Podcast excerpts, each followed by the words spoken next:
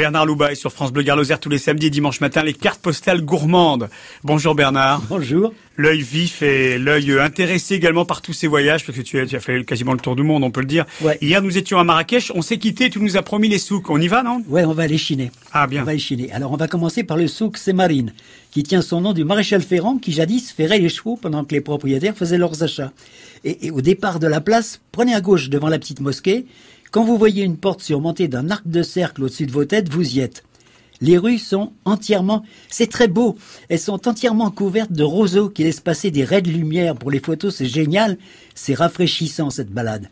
Alors l'allée centrale qui est d'une grande propreté dès le matin, on dit toujours ah c'est ça, c'est pas vrai. Mm. Tous les matins ça a été refait, c'est bordé d'échoppes, c'est un déluge de couleurs, de parfums, de rires.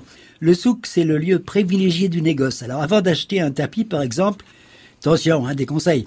Faites un tour, renseignez-vous sur le coût moyen.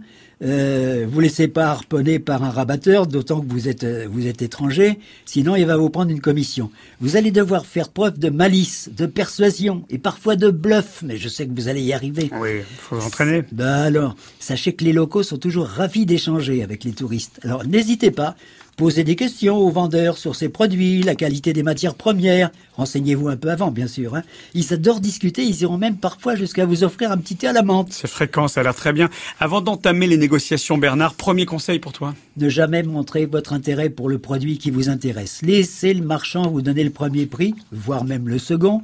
Là, vous changez de sujet, vous parlez d'autre chose, puis revenez, revenez à la charge et demandez-lui son dernier prix. Vous montrez que vous connaissez le produit. Vous n'hésitez pas à poser les bonnes questions techniques pour lui faire comprendre que vous n'êtes pas un gogo.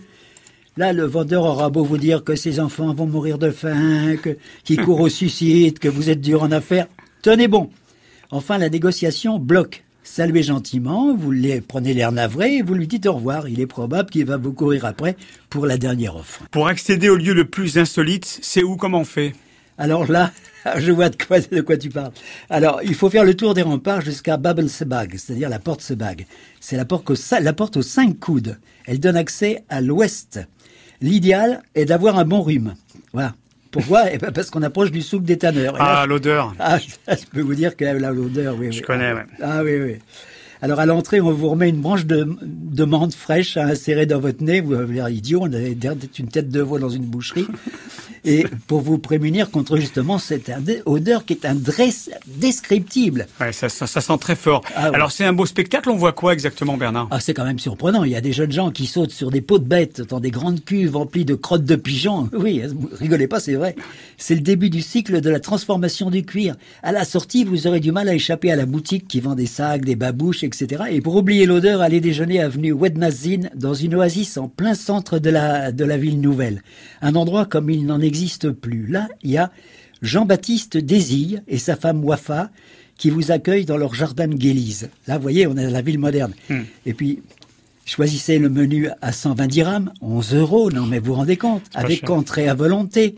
Et puisque vous semblez aimer la nature, il y a juste à côté l'incontournable lieu de, Jacques Majorel. Passionné de botanique, ce peintre avait créé un obomant jardin exotique autour d'un bassin central. Les murs, sa maison art déco, son atelier, tout était recouvert de ce bleu Majorel intense, lumineux qui avait sa notoriété. Et ce lieu fabuleux d'une exceptionnelle beauté ressemble à un tableau impressionniste. Depuis 2010, cette merveille appartient à la fondation Pierre Berger Yves Saint-Laurent qui ont vécu dans cette maison.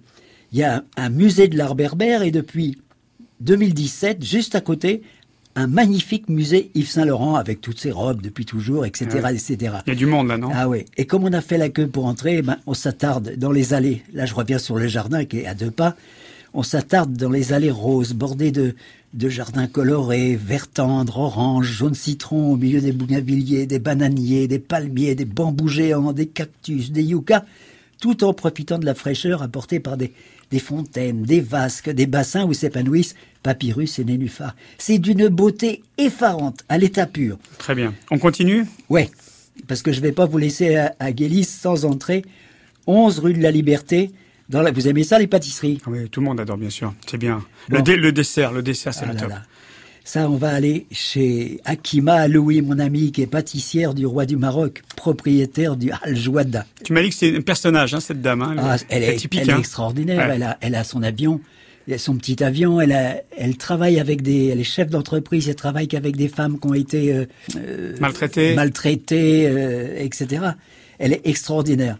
Et alors, quand vous, comme vous commencez à manger, ces larmes aux amandes, ces croustillantes chebakia au sésame et à la fleur d'oranger, les sublimes cordes de gazelle, c'est pas très régime, mais c'est divin. Ah, c'est pas grave, le régime une autre fois. On oublie. Oui, on oublie, c'est l'été. Et puis comme notre euh, voyage se termine demain soir, eh ben nous irons le matin chercher la fraîcheur dans la vallée de l'Ourika, c'est 35 km au sud à partir d'Oulmas et là il y a une multitude de petits villages en bordure d'oued qu'on peut franchir à pied sur des ponts suspendus. Et dans certains endroits, on vous sert la tarnout. C'est le fameux pain berbère collé sur les parois d'un four en terre ouvert dans lequel il règne une chaleur étouffante. Il est préparé par des femmes, je dirais, d'autrefois, dont, dont les mains et les bras ne sentent plus leur brûlure. Et on le déguste trempé dans un bol d'huile d'olive vierge du jardin. Pour partir, on fête le départ, Bernard, ou qu'est-ce qui se passe Ah, je vais vous amener au bled. Ah, bien, le, Ah, le- ouais. oui, le bled, évidemment. Alors le bled, c'est à 25 km au sud de la ville en direction d'Ourika, justement, donc on peut y aller avant de revenir sur la ville. C'est la farm bio de Moa Fedal. Ça, c'est le pape de la cuisine marocaine, étoilé Michelin. C'est son deuxième restaurant qui vous emmène dans un voyage où les couleurs, les odeurs, les saveurs se mêlent intimement en sublimant la simplicité en pleine nature pour un menu, mais attendez, 250 dirhams, 25 euros. Étoilé Michelin en plus. Et oui. Et voilà, le départ est proche et je suis un petit peu triste, je dois dire, mais on y retournera. hein. Absolument, avec grand plaisir. On s'embrasse, Bernard. Allez, je vous embrasse à la semaine Marrakech. prochaine. Absolument, à samedi et dimanche prochain, les cartes postales de Bernard Louba sur France Bleu Garloser.